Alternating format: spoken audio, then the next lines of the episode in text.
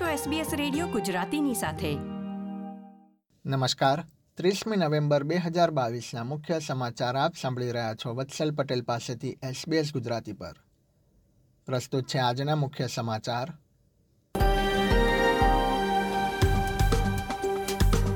ભૂતપૂર્વ વડાપ્રધાન Scott Morrison દ્વારા ખાનગી રીતે મંત્રાલય સંભાળવાના મામલામાં તેમના પગલાંની ઝાટકણી.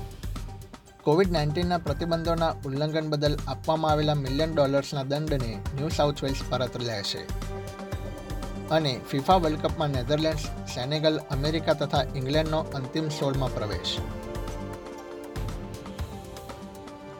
હવે સમાચાર વિગતવાર.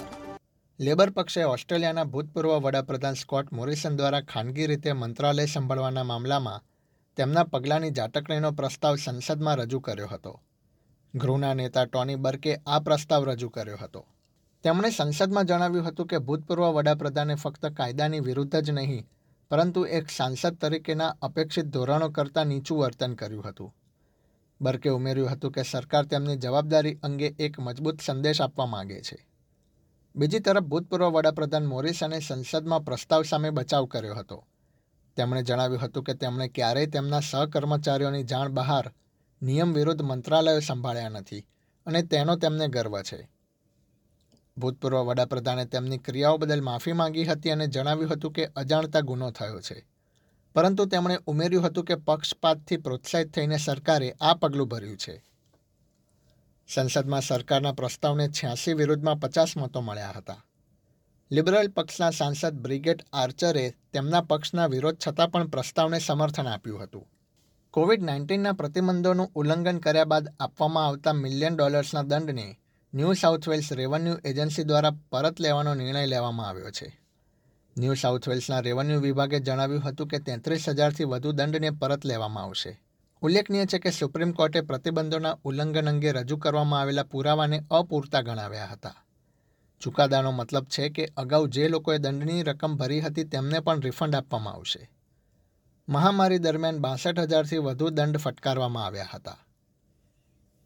ભારત સરકારે ઓસ્ટ્રેલિયા સાથેના વેપારી કરાર અંતર્ગત કેટલીક આંતરિક જરૂરિયાતો પૂરી કરી લીધી છે.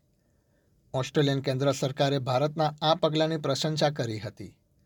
ઓસ્ટ્રેલિયાના વેપાર ઉદ્યોગોને ડિસેમ્બર મહિનાથી ઉપલબ્ધ થનારી વેપારની નવી તકો અંગે સકારાત્મક હોવાનું પણ જણાવ્યું હતું. ઓસ્ટ્રેલિયન સરકારે સંસદમાં બિલ રજૂ કરી પોતાની આંતરિક જરૂરિયાતો ગયા અઠવાડિયે જ પૂરી કરી લીધી હતી. વડાપ્રધાન એન્થની એલ્બાનીઝીએ જણાવ્યું હતું કે, Australia India economic cooperation and trade agreement એ એક ઐતિહાસિક કરાર છે, જે બંને દેશોને વધુ નજીક લાવશે. ગયા અઠવાડિયે ન્યૂ સાઉથ વેલ્સના દક્ષિણ પશ્ચિમ વિસ્તારમાં પૂરના પાણીમાં તણાઈ ગયેલા યુવકનું મૃત શરીર પોલીસને મળી આવ્યું છે. તે ઓગણીસ વર્ષીય યુવકનું માનવામાં આવી રહ્યું છે. તે રાજ્યના રિવેરીના વિસ્તારમાંથી ગુમ થયો હતો. શનિવારે પાણીમાં નહાતી વખતે તે તણાઈ ગયો હોવાની માહિતી મળતા વિવિધ સંસ્થાઓ દ્વારા તેની શોધખોળ શરૂ કરવામાં આવી હતી. વર્ષ બે હજાર અઢારમાં ઓસ્ટ્રેલિયાની ટોયા કોર્ડિંગલીની હત્યાના મામલામાં આરોપીને શક્ય તેટલું જલ્દીથી પ્રત્યાર્પણ કરવામાં આવે તેમ ભારતમાં સરકારી વકીલે જણાવ્યું છે. ઘટનાના આરોપી રાજવિન્દર સિંહને આજે દિલ્હી મેજિસ્ટ્રેટ કોર્ટમાં હાજર કરવામાં આવશે. જ્યાં તેના ઓસ્ટ્રેલિયા પ્રત્યાર્પણની સુનાવણી થશે. સરકારી વકીલ અજય દિગ્પોલે જણાવ્યું હતું કે તેઓ કેસની સુનાવણી ઝડપથી થાય તેવા પ્રયત્નો કરશે. ઓસ્ટ્રેલિયાની પોલીસ દ્વારા આરોપ મુકાયા પ્રમાણે ટોયા કોર્ડિંગલી ગુમ થઈ તેના બીજા દિવસે રાજવિન્દર સિંહ તેની પત્ની તથા ત્રણ બાળકોને છોડીને ભારત જતો રહ્યો હતો. નોર્ધન ટેરેટરીમાં ગુનાખોરી માટે જવાબદાર ગણવાની લઘુત્તમ ઉંમર વધારવામાં આવી છે. અગાઉ ગુનાખોરી માટે જવાબદાર લઘુત્તમ ઉંમર દસ વર્ષ હતી જે વધારીને હવે બાર કરવામાં આવી છે. આ પ્રકારનો સુધારો કરનાર નોર્ધન ટેરેટરી ઓસ્ટ્રેલિયાનો પ્રથમ પ્રદેશ બન્યો છે.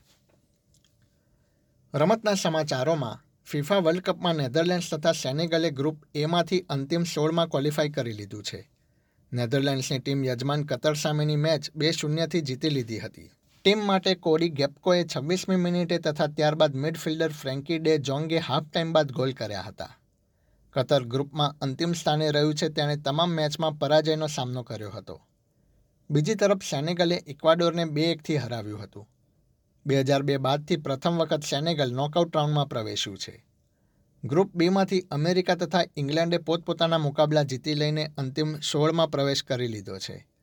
અમેરિકાએ ઈરાનને એક શૂન્યથી તથા ઇંગ્લેન્ડે વેલ્સને ત્રણ શૂન્યથી હરાવ્યું હતું. અમેરિકાએ જ્યારે મેચમાં વિજય મેળવ્યો ત્યારે પ્રમુખ જોઈ બાઇડન મિશિગન ખાતે એક કાર્યક્રમમાં હાજરી આપી રહ્યા હતા. તેમણે ટીમના વિજયના સમાચાર સાંભળીને આનંદ વ્યક્ત કર્યો હતો.